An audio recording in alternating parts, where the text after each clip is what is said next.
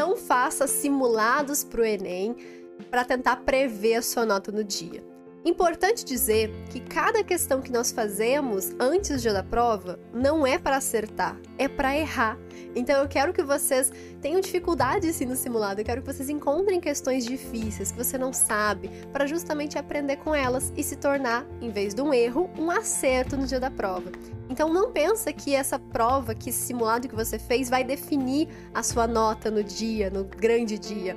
Pense que cada erro que você corrigir é um acerto a mais na prova. E é isso que para isso que serve um simulado, para a gente testar, para a gente errar, para a gente aprender com os nossos erros e não simplesmente um marcador de quanto você vai tirar na prova.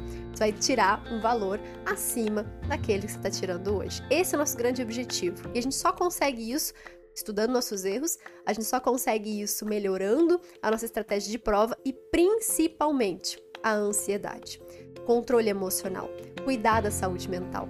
Porque eu vejo que um dos grandes motivos para alguém tirar uma nota no Enem inferior ao que estava fazendo em casa é, com certeza, a saúde mental. Então busquem ajuda, façam tudo que vocês tiverem no alcance de vocês para melhorar também esse quesito, que vai ser fundamental para a tua aprovação.